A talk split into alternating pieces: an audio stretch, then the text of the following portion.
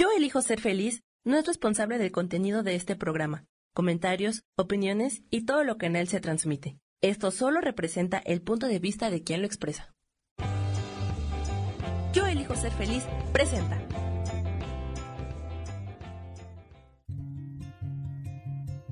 Volver a brillar, volver a sentir vitalidad. Bienvenido al programa.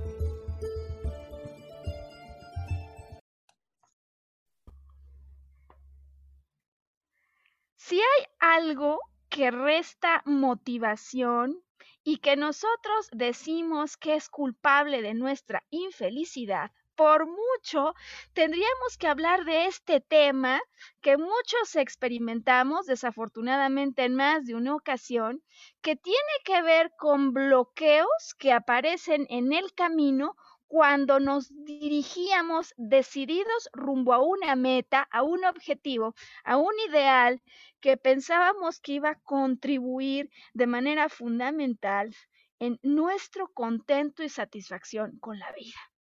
Estoy segura que en este caso la pregunta no es si te ha pasado, sino eh, de qué manera eso que ocurrió a este punto piensas que vino a restar significativamente alegría en tu día a día. Porque la realidad es que todos tenemos algún ejemplo, me parece, por lo pronto llegada a la vida adulta, ¿no? De alguien, eh, como me dicen luego, pues me lo bajaron y digo al novio o al marido, Em, alguien me quitó esa oportunidad, eh, me desplazaron de mi puesto de trabajo, contrataron a otro en lugar de a mí o, pusieron a un jefe arriba de mí. Es decir, em, eventos, claro, aceptaron a otros y a mí no en esa academia. Em, vendieron la casa de mis sueños a otro postor, todos tenemos, ¿no? Creo en nuestra propia circunstancia de vida, ejemplos de eventos que muchas veces consideramos trágicos, que de la noche a la mañana robaron la felicidad, según nosotros, que teníamos, porque lo que hicieron es que desviaron la trayectoria hacia un rumbo que no habíamos esperado. Y sabes, en esta serie que hemos decidido lanzar rumbo a temas vinculados con la felicidad.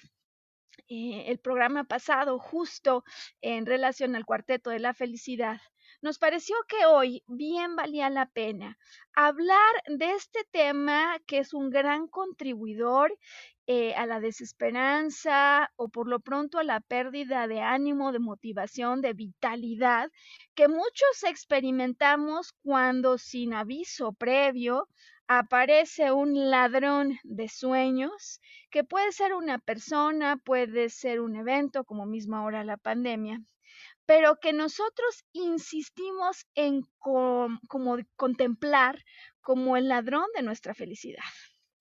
Y, sabes, me parece interesante cuando recapacito en el número de veces que esto me ha ocurrido, porque nos pasa a todos, eh, cómo muchas veces estamos luego sufriendo el haber perdido la oportunidad de continuar en ese camino, em, en el que en el fondo, en el fondo no éramos tan felices. ¿No? Pero más bien vamos hablando con nosotros mismos y nos vamos convenciendo de que quizás ahora que no tenemos ese poco de felicidad, somos aún más infelices. Así que para ti que podrías estar todavía debatiéndote con un evento ladrón de felicidad hoy el programa que vamos a lanzar y este podcast en el que definitivamente además hoy quiero empezar agradeciendo el seguimiento de tantos amigos, personas cercanas, queridas e incluso de tantos no conocidos que descargan a su ritmo y a su tiempo volver a brillar y que volver a brillar se vuelve un acompañante semanal y quiero agradecerte porque en definitiva eh, el mayor número de personas que siguen volver a brillar lo hacen a su ritmo, en su propio espacio y en su propio tiempo eh, y la verdad es que estamos felices de poder contribuir de alguna manera semanalmente a renovar brillos, a aumentar vitalidad y a retomar eso que decimos que es sentido de poder personal. Así que bueno, vamos al punto de este podcast, rateros de felicidad, estos bloqueos que de pronto hacen imposible que podamos seguir avanzando en la dirección que decimos que nos merecíamos o que nos merecemos o que es el destino que nos correspondía, ¿no? Porque muchas veces se te mete algo.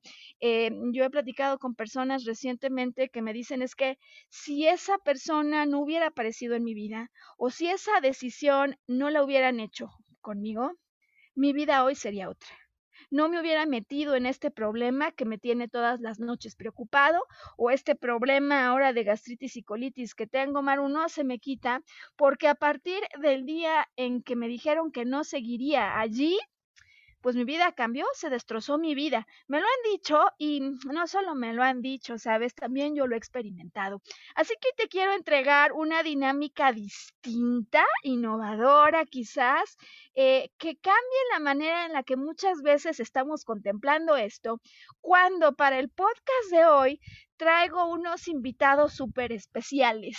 Y sabes, eh, creo que nos podemos divertir además con mis invitados, porque son invitados que la verdad es que todos conocemos desde pequeños. Eh, pero el día de hoy te quiero invitar a volver a revisar conmigo la historia de Blancanieves y los siete enanitos, que dirás, Maru, ahora sí te la volaste, ¿no? ¿De dónde sacas que los enanitos y Blancanieves tienen algo que aportar cuando siento que en mi vida ha habido un ratero de mi felicidad. Bueno, pues te voy a enseñar hoy una manera distinta de leer la historia. Vamos a revisarla juntos, es una historia breve, pero quiero pedirte que me acompañes a recordar la historia y voy a formularte algunas interpretaciones distintas a lo que viven los personajes principales de Blancanieves y los siete enanitos eh, por supuesto, estarás recordando inmediatamente al príncipe, a la madrastra, ¿no? Eh, para que a la luz de metafórica de lo que nos puede permitir comprender esta historia, puedas ver con otros ojos no solo el cuento, sino el cuento que a veces nos decidimos contar a nosotros mismos y a los demás sobre esos rateros de felicidad. De tal manera que en el programa que tengo preparado para ti, en el que por supuesto estoy dispuesta a que la pasemos bien y nos divirtamos y riamos un poco, eh, después de la historia, eh, me gustaría em, que nos sumerjamos en tres elementos que me gustaría hoy recomendar, sugerir que contemples cuando el tema que te está restando energía, incluso ganas de estar feliz, sonreír de nuevo, tiene que ver con un ratero de felicidad. ¿Cuál es el ratero de felicidad em, que se llevó el botín más grande en tu vida? ¿Cuál es ese ratero de felicidad que provoca que hace algunos meses no rías a carcajadas como lo hacías antes. Bueno, pues vamos a sumirnos de lleno con la primera parte del programa, donde entonces vamos juntos a repasar la historia de Blancanieves y los siete enanitos. Dirás, qué invitados tan extraños cuando se trata de hablar de un problema de felicidad.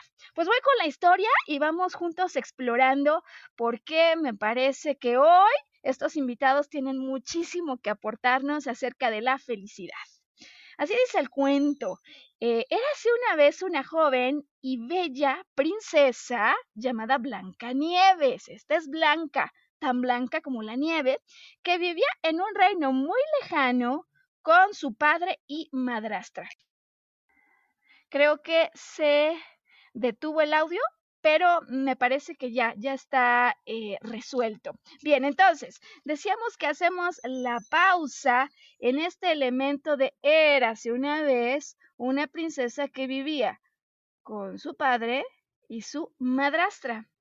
La verdad de las cosas es que a efectos prácticos, ya de entrada en la salida de este drama, nos están planteando una princesa que yo por lo pronto veo dos pérdidas, ¿no? la historia de Blancanieves ya empezaba compleja desde el arranque. No solo había perdido a su mamá, sino posiblemente como algunos hijos que experimentan la llegada de otra pareja, sientan la pérdida del padre.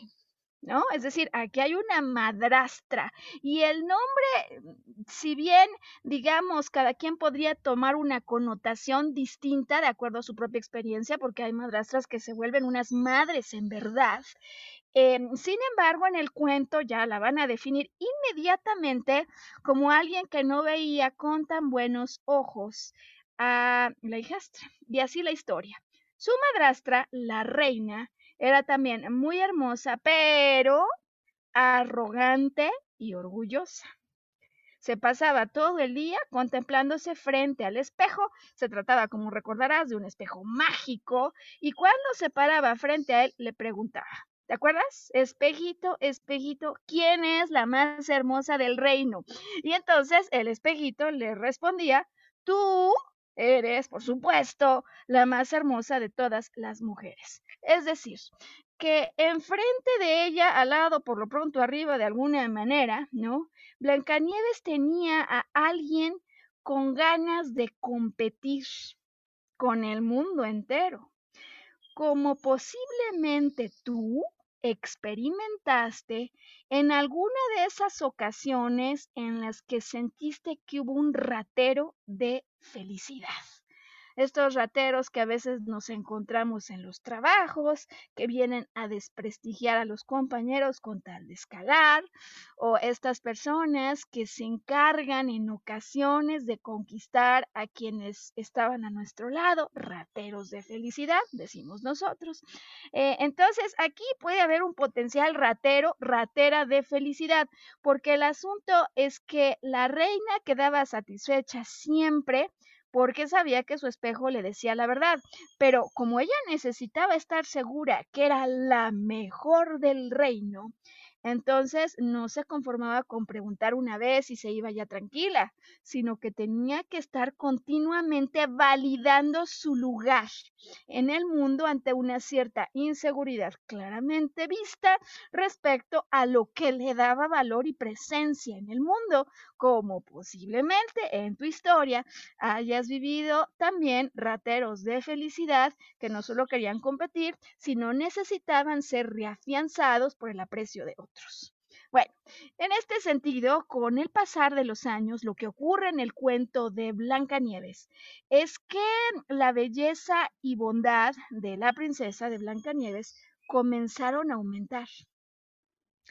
Y en este sentido, pues por todas sus buenas cualidades, superaba por mucho la belleza física de la reina hasta que llega un día, al final, ¿no? En esta ir y venir y regresar, en que cuando la reina le pregunta al espejito, la respuesta no es tú eres la más hermosa del reino, sino que el espejito le contesta la más hermosa del reino es Blanca Nieves y aquí la respuesta completa, a quien su bondad la hace ser más bella aún que tú. Fin de la historia por lo pronto para Blancanieves en la mente de la madrastra. Em, la reina se llena de ira, ordena inmediatamente la presencia del cazador, que seguramente te acuerdas, y le pide que se lleve a la joven al bosque y que se asegure que las bestias salvajes se encarguen de ella, como diciendo, yo no fui, pero tú te encargas que esta no regrese.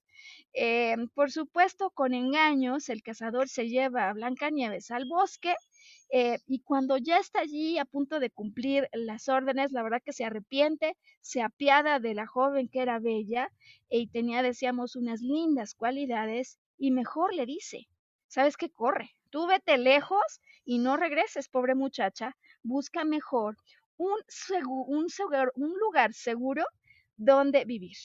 Es decir, em, el que iba a ser eh, finalmente el ejecutante de las instrucciones de la madrastra eh, se vuelve em, alguien que colabora con ella y que permite que trascienda en otra dirección. Sin embargo, ya aquí marcándose con esta historia clarísimamente el momento en el que alguien quiere deshacerse de ella, hacerla a un lado, de tal manera que no obstaculice sus sueños de grandeza como posiblemente en tu historia de un obstáculo, un evento una persona ocurrió, que alguien con deseos de grandeza te desplazó, ¿no? Ratero de felicidad, como hoy le estamos llamando a estos posibles eventos en apariencia, a primera vista.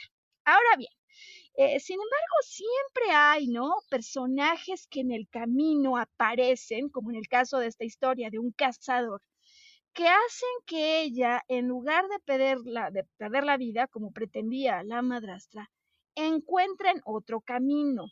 Y aquí me parece donde va a aparecer algo bien interesante en la historia de Blancanieves, porque se encuentra ella sola primero en el bosque que el bosque es una figura simbólica que en términos psicológicos, eh, digamos, recurrimos mucho a ella para hablar de alguien que está perdido en el bosque y referirnos con ello a estas situaciones de vida en la que nos encontramos absolutamente perdidos. Yo iba en dirección a este lugar o de hecho yo nunca me planteé ni siquiera en qué dirección iba. Yo donde estaba estaba feliz o donde estaba decía yo muchas veces no es que estemos felices, pero ya estaba acoplado a una vida al lado de esa persona y esa era mi vida. Es decir, alguien nos desplaza y comienza entonces el giro en la circunstancia de la historia de la princesa, cuando perdida, primero corre tan lejos como no pueda regresar.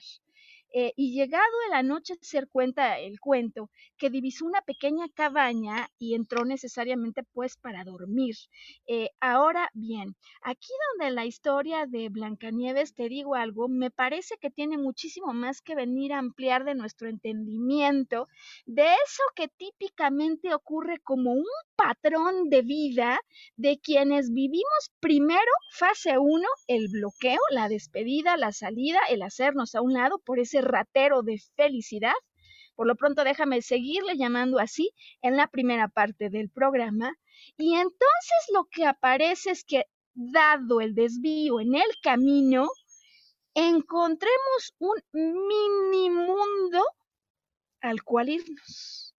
Porque lo que nos explican en la pequeña cabaña que encuentra Blancanieves es que allí todo era pequeño, y digo que esta metáfora y este cuento tiene mucha más profundidad psicológica, por supuesto, de aquello que nos ocurre cuando al sentirnos desplazados, entonces optamos por alternativas que no están a la altura de lo que somos, de quién somos, del lugar que merecemos en la tierra porque frecuentemente cuando ocurre el desplazamiento, cuando viene el ratero de felicidad, me deja vibrando en la sensación que yo no fui lo suficientemente bueno, eh, inteligente, audaz, atractivo, como para no perder aquello que alguien se ha llevado y bajo este sentimiento que muchas veces mantengo como un invitado silencioso en mi interior, me mantengo en un punto por lo pronto de autorreferencia mucho menor que el que realmente representa eso que yo soy. Eh, y bajo esta apreciación pequeña de mí mismo, después de lo que ha hecho un ratero de felicidad, entonces me lanzo a mundos que no van a reflejar mi verdadera esencia, sino que naturalmente van a reflejar versiones reducidas, pequeñas, chiquitas, enanitas de aquello que yo podría y debería aspirar a encontrar. Así que entonces, no nos lo dicen ellos, pero yo te digo que así lo podemos ver. Eh, entra y encuentra un mini mantel, siete platos pequeños, los siete enanos, ¿no? Ella no lo sabe, pero ve además una mini cucharita y nos dice había pequeños cuchillos, tenedores, siete jarritas llenas de agua y contra la pared, en esta pequeña cabaña, encuentra siete pequeñas camas. Eh, una junto a la otra y decía con colchas tan blancas como la nieve. Interesante que continuamente el escritor habla de un blanco a lo largo de esta historia, que el día de hoy me gustaría proponer que lo viéramos en términos de eso a lo que a veces llamamos ingenuidad y te lo voy a explicar con más detalle ya en la segunda parte del programa, pero para ahora baste decir que muchas veces estos eventos que roban nuestra felicidad, estos rateros, como así los consideramos por mucho tiempo, eh, si bien van adelante es porque en cierta medida nosotros fuimos ingenuos, demasiado blancos ante lo que estaba ocurriendo. En todo caso, eh, lo que ocurre es que Blancanieves está tan hambrienta en la historia y sedienta que empieza a comer un poquito de los vegetales de aquí, del pan de cada plato, pues no alcanza lo suficiente, así que se bebe de cada jarrita una gota y dice y luego se quiso acostar, pero como ninguna de las camas estaba a su medida, finalmente se pudo acomodar en la séptima. ¿Te ha pasado? Aquí hago una siguiente pausa que a raíz de que un ratero de felicidad se llevó de tus manos eso que tú dices que te hacía tan pleno, que luego ni es cierto, pero así decimos, eh, que lo que sigue nunca te llena.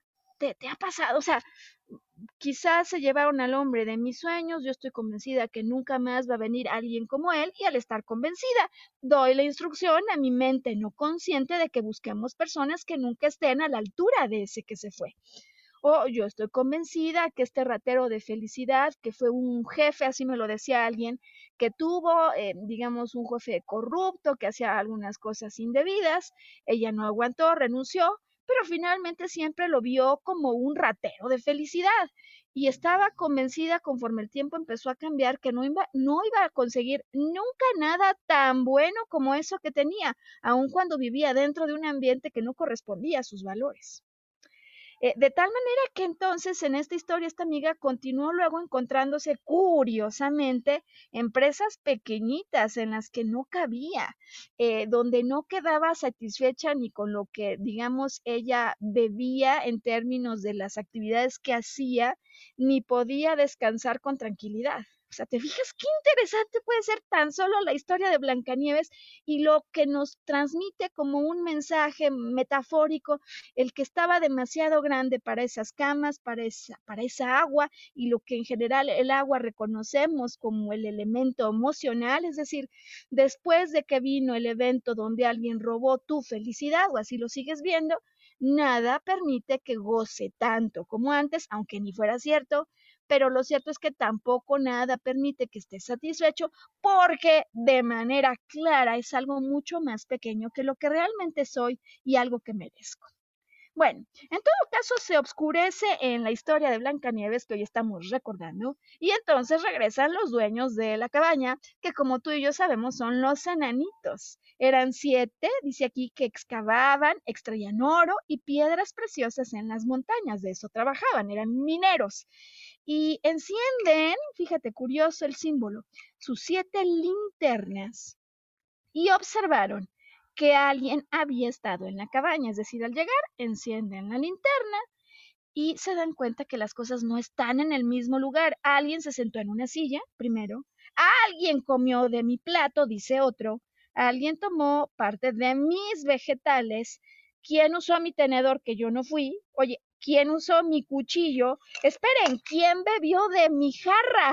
Dice el otro. Es decir, notoriamente aquí hay un intruso. Eh, entonces, bueno, el primero observa una arruga en su cama y dice, y encima alguien se ha metido en mi cama.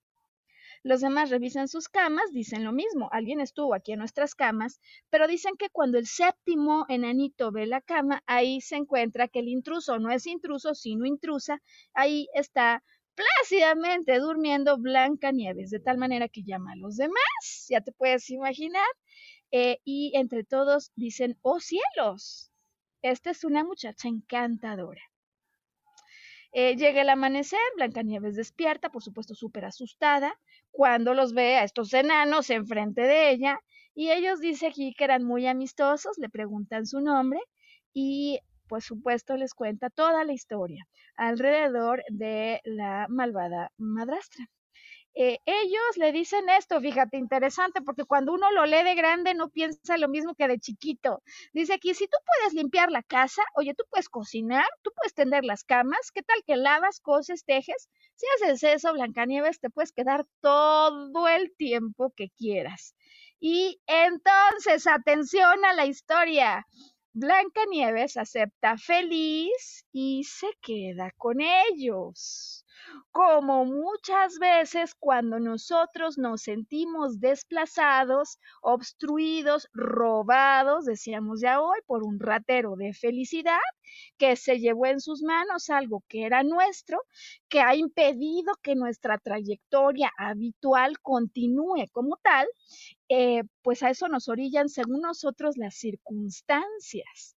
Eh, sin embargo, hoy queremos decir que las circunstancias no nos orillan, sino que más bien típicamente hay circunstancias que nosotros las afrontamos desde una misma perspectiva. Y es bastante típico que dado que yo siento que fui robado, no solo me sienta desprovisto de aquello, sino de un valor personal. Y entonces, por resonancia, cuando yo me siento desprovista o desprovisto de un valor personal, por motivo, según yo, de un tercero, pues que resuene con mundos chiquitos, donde a la larga esas historias están condenadas también a terminar. ¿No? A mí me pasó hace algunos años ya que por supuesto sentí que había un ratero de felicidad que me impedía continuar en un camino y el siguiente camino que emprendí de hecho me hizo mucho menos feliz, según yo era el camino, ¿no?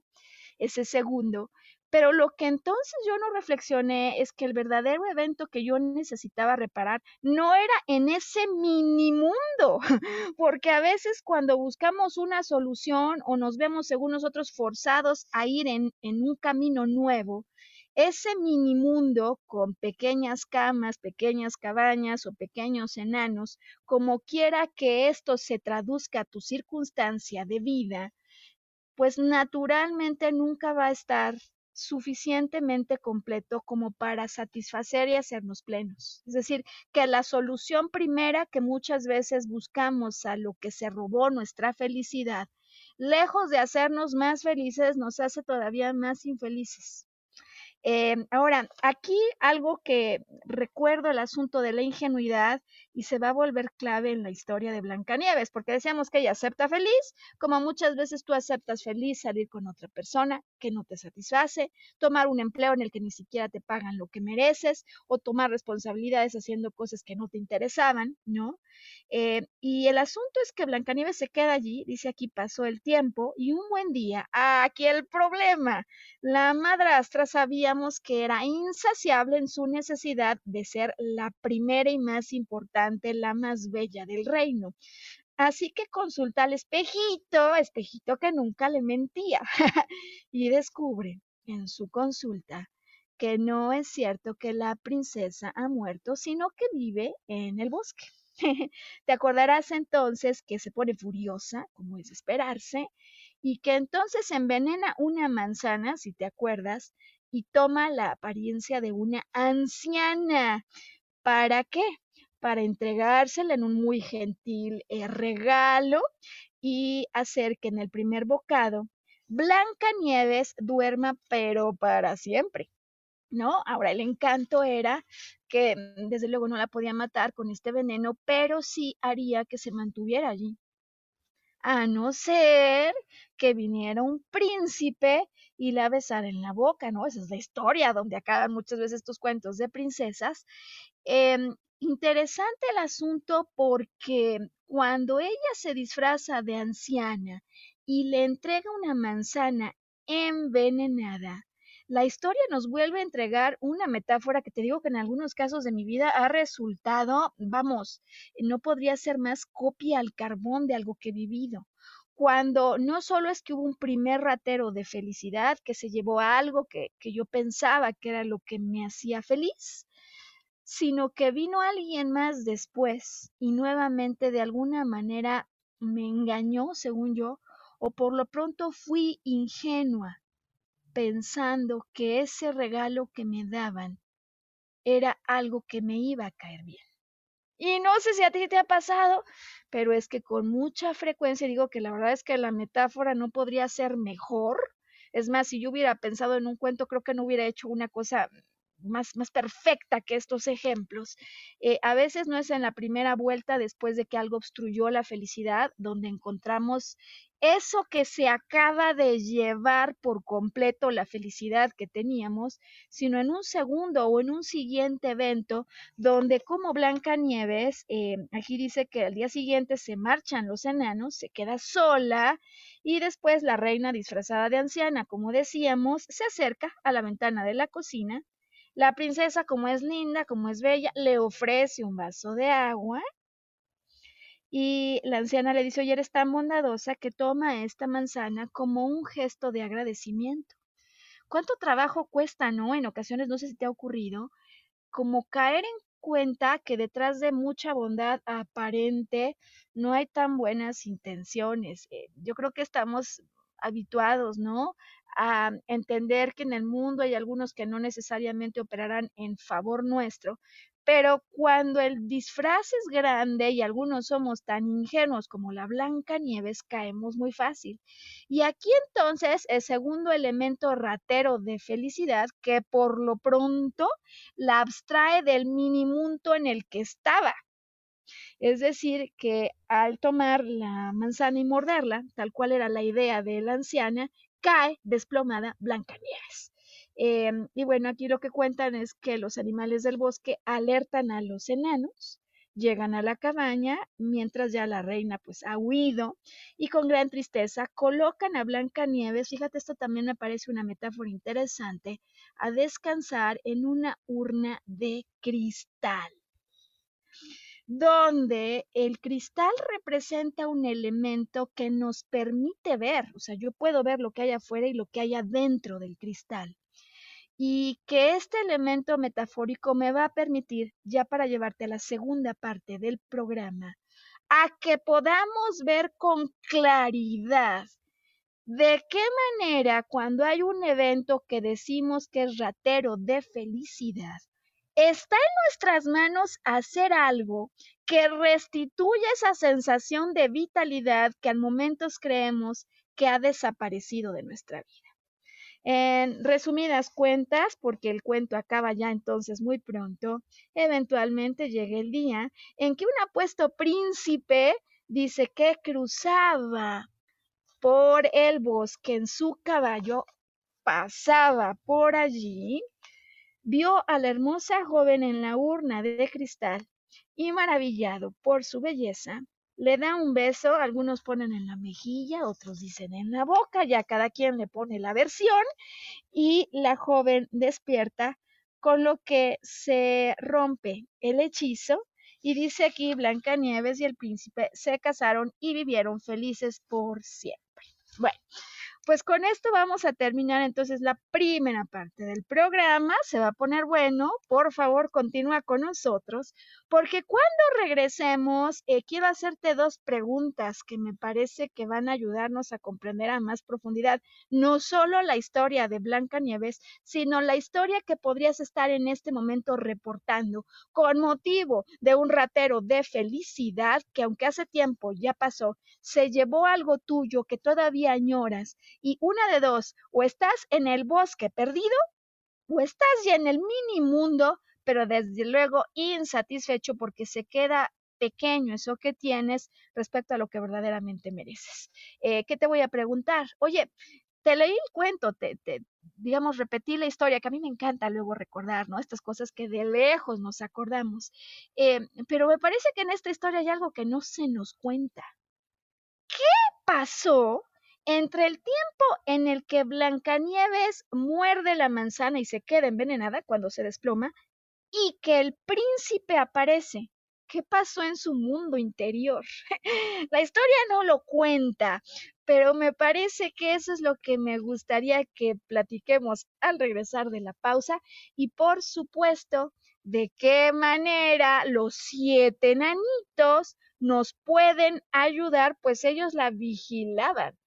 Hoy, ampliar conciencia y una nueva perspectiva sobre cómo lidiar en la vida cuando se aparecen estos rateros de felicidad que asumimos que al ser agentes externos nos dejan sin posibilidad de volver a animarnos con un espíritu alegre, presente y sonriente no importando lo que hubiera ocurrido en tu vida. Hoy esto se llama volver a brillar. Eh, Sam, por favor, aquí ayúdame introduciendo eh, la pausa, la pequeña pausa comercial para los formatos del programa que lo requieren, porque yo ya deseo regresar y hablar de los tres elementos que vamos a sugerir y cómo los enanitos tienen algo que aportar a esta historia de los rateros de felicidad. Volver a brillar.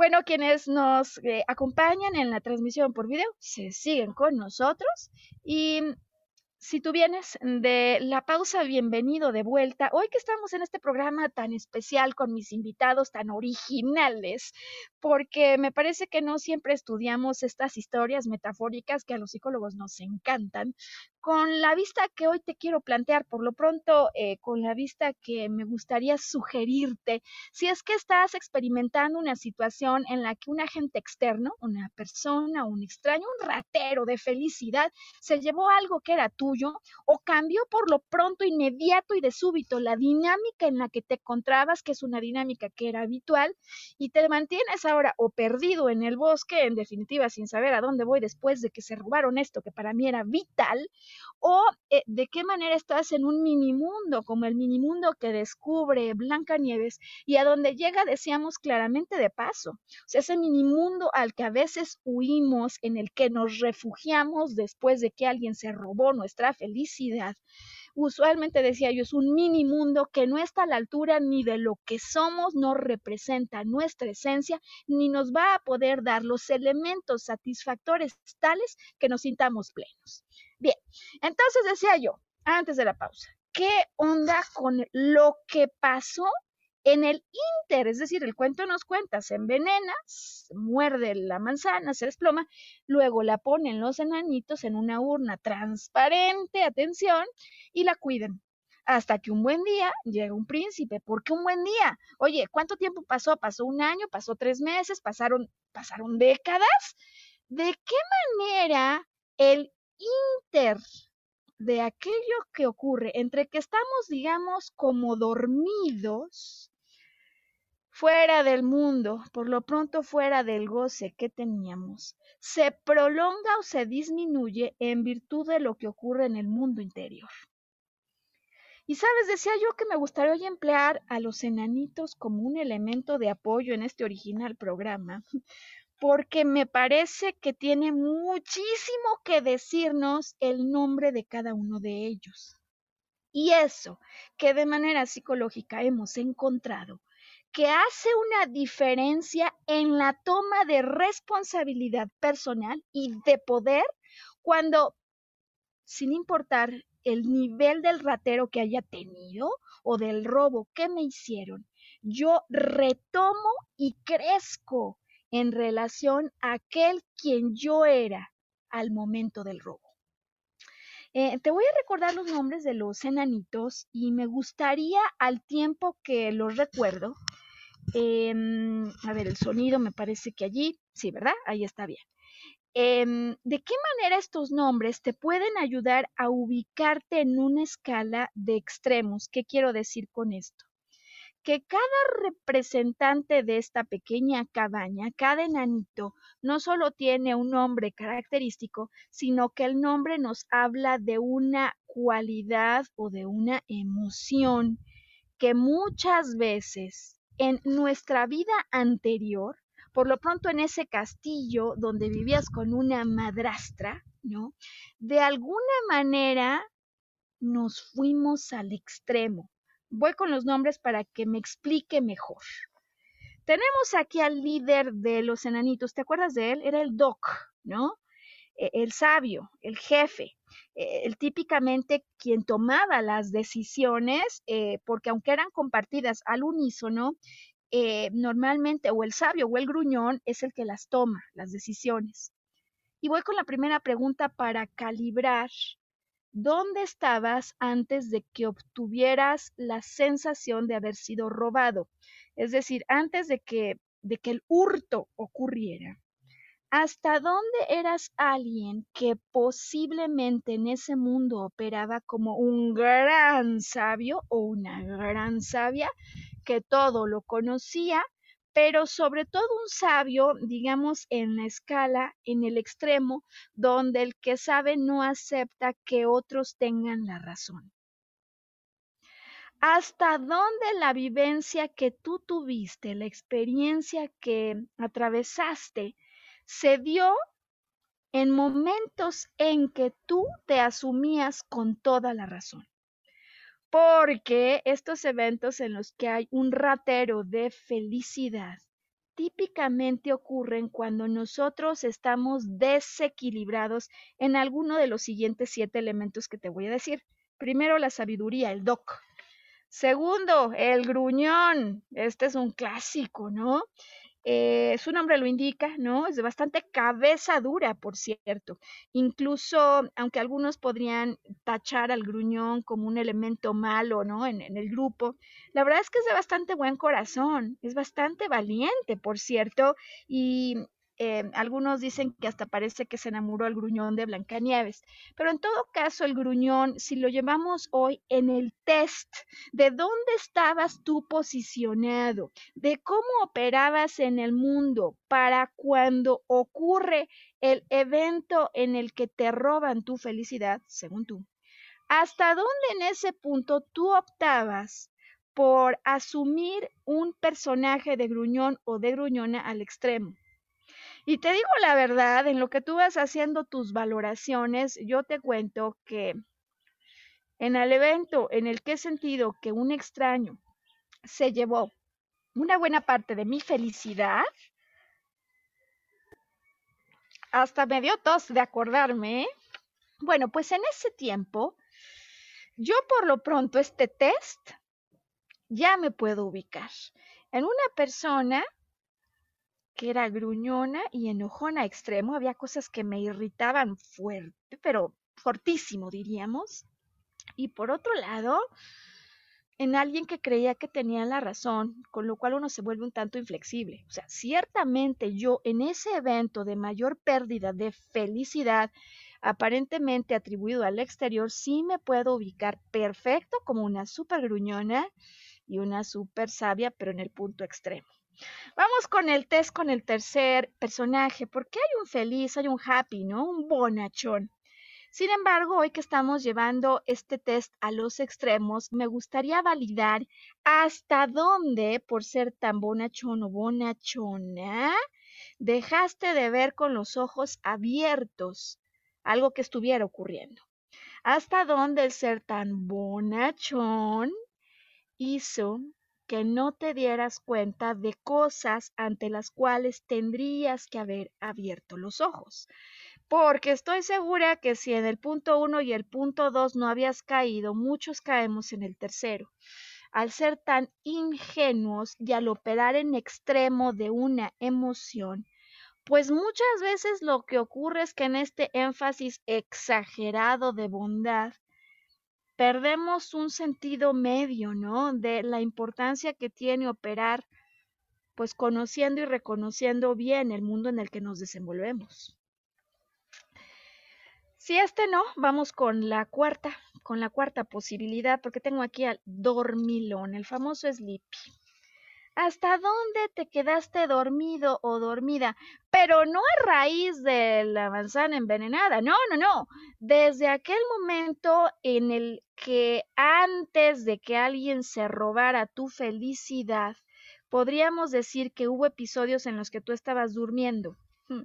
Porque este, si no las anteriores, también muchas veces parte de la prueba que muchos no pasamos y, podría estar casi segura con los ojos cerrados eh, que a este punto entre el sabio, el gruñón, el bonachón o el dormilón, que ya llevamos cuatro, pues te identificas, ¿no? Es decir, cuando uno observa a estos personajes, son fieles cuando los llevamos al extremo, creo, a eso que ocurrió antes, antes de que nos robaran algo.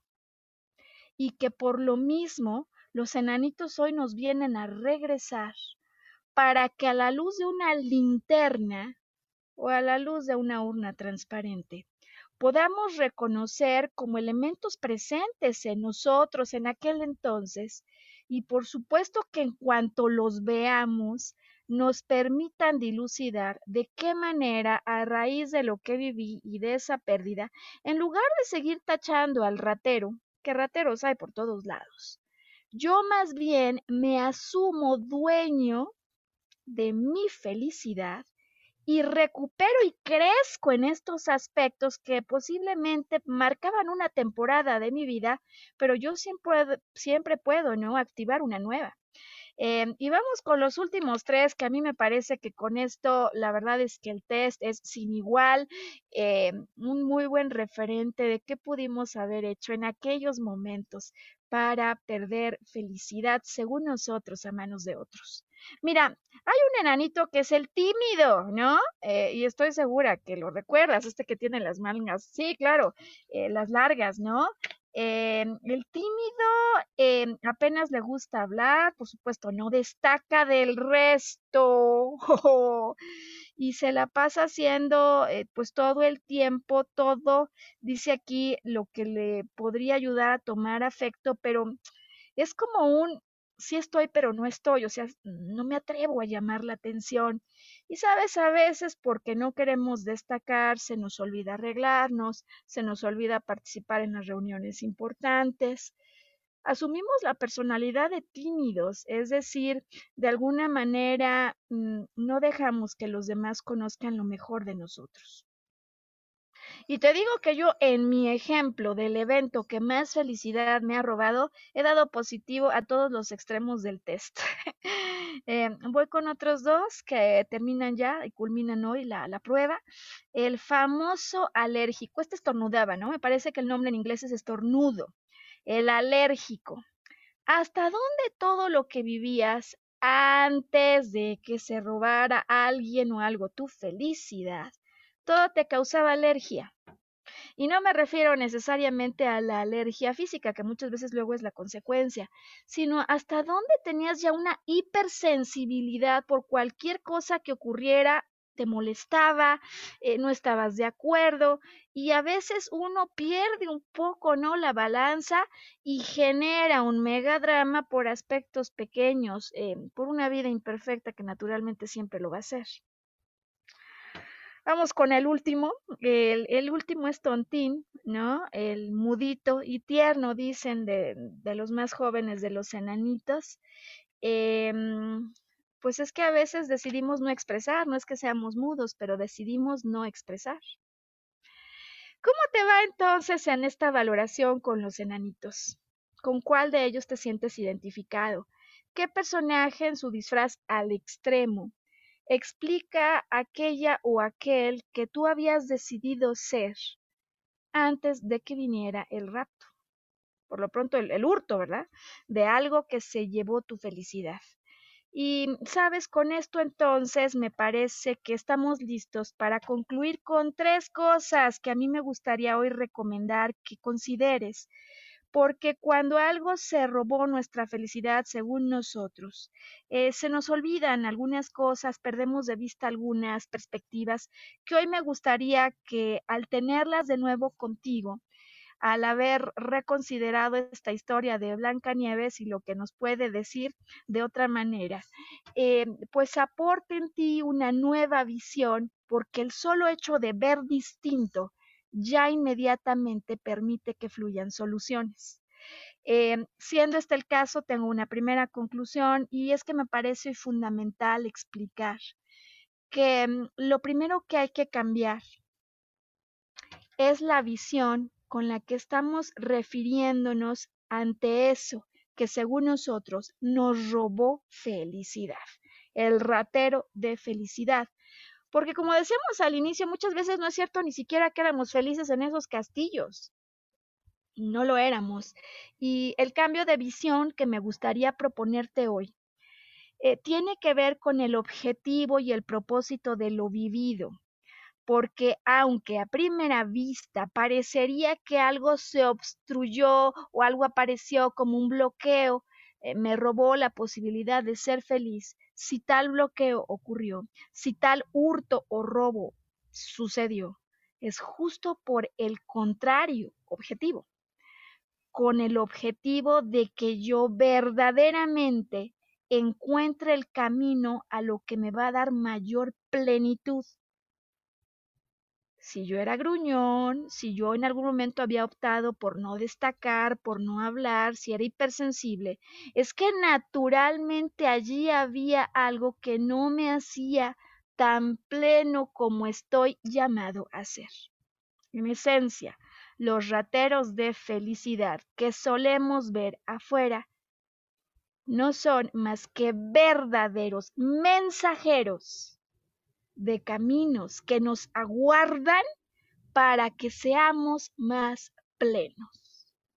Ahora bien, sin embargo, esto no siempre lo vemos así. De hecho, los robos de felicidad, los rateros, estos que nos desplazan, que nos quitan lo que era nuestro, que nos hacen a un lado de lo habitual, pues la verdad de las cosas es que decimos que nos hacen sufrir. Y alguien diría, Maru, pues, si no ve a la Blancanieves durmiendo, o sea, viviendo en camas chiquitas, lavando los platos, cuando esta era una princesa destinada a otra cosa. Y yo te digo que posiblemente si esta princesa nunca sale de ese castillo, no se encuentre con el príncipe que llegó a rescatarla. Es decir, que estos aparentes desvíos no son más que movimientos hacia nuestro verdadero destino. No hay manera que alguien te robe lo que por destino te pertenece. En este sentido, entonces, ¿cómo quitamos el sufrimiento? El sufrimiento que se desprende de la pérdida de algo que valorábamos, de un ratero que vino y nos desplazó, se resuelve cuando cambiamos la posición, la perspectiva con la que estamos nosotros observando la vida. Es decir, necesitamos ver distinto. Por eso creo que hoy, con el ejercicio del test de los siete nanitos, podríamos aportar algo para que puedas ver distinto. Eso no quita que a lo mejor me dirán alguien me robó y puede ser que sí te lo robó, cada quien responderá por lo que hizo, pero no hay evento de robo en el que no coparticipen el que roba y al que le roban algo. Más importante que esto me parece para concluir hoy el programa, el compartirte el síndrome que la verdad es que la primera vez que yo lo escuché me hizo reír muchísimo, pero que me explicó perfectamente eso que hoy me gustaría entregarte el síndrome del hámster que está dando vueltas en la misma rueda.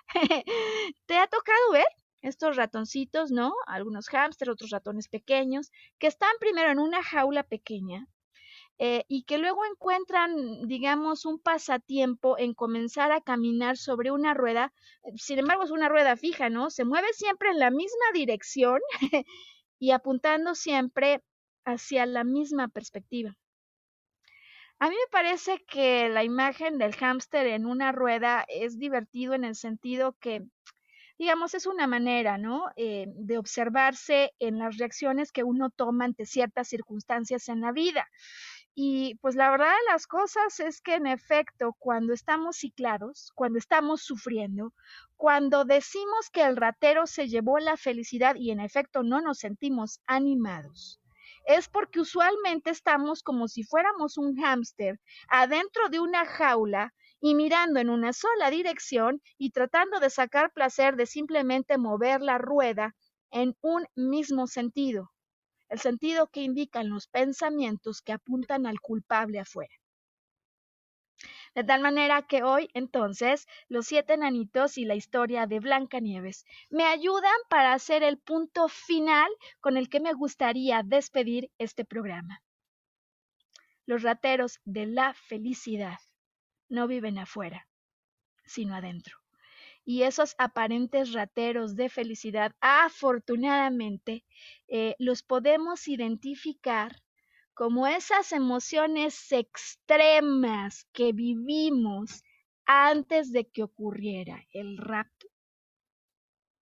Que en cuanto identificamos, que en cuanto nos damos cuenta de dónde estábamos vibrando, nos regresan inmediatamente la posibilidad de retomar felicidad.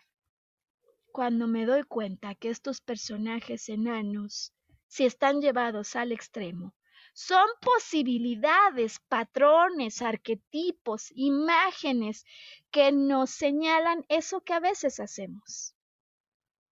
Si cambia adentro, cambia afuera.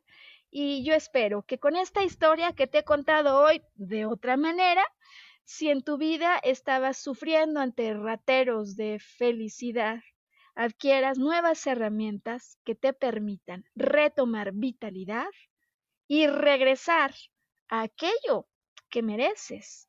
Porque el momento en el que Blancanieves atrae al príncipe, lo atrae, no lo sale a buscar desesperada. En la vida práctica lo que nos simboliza es ese momento de amor personal donde al volvernos a valorar, simplemente observar lo ocurrido como un evento que nos trae una experiencia y un aprendizaje, hace esta autovaloración que yo vuelva a emitir el amor personal que traerá hacia mí al príncipe que tanto siempre había anhelado. Lo que sea que el príncipe signifique en tu historia personal y que entonces elijas volver a creer en ti, crecer en relación a aquel que habías decidido ser y al abrazarte, dar por concluido el cuento del robo de felicidad que hasta ahora te estuvieras contando. Pues que decidas ser feliz y acompañarnos en una semana cuando tengamos una nueva transmisión de este podcast al que llamamos Volver a Brillar. Hasta entonces.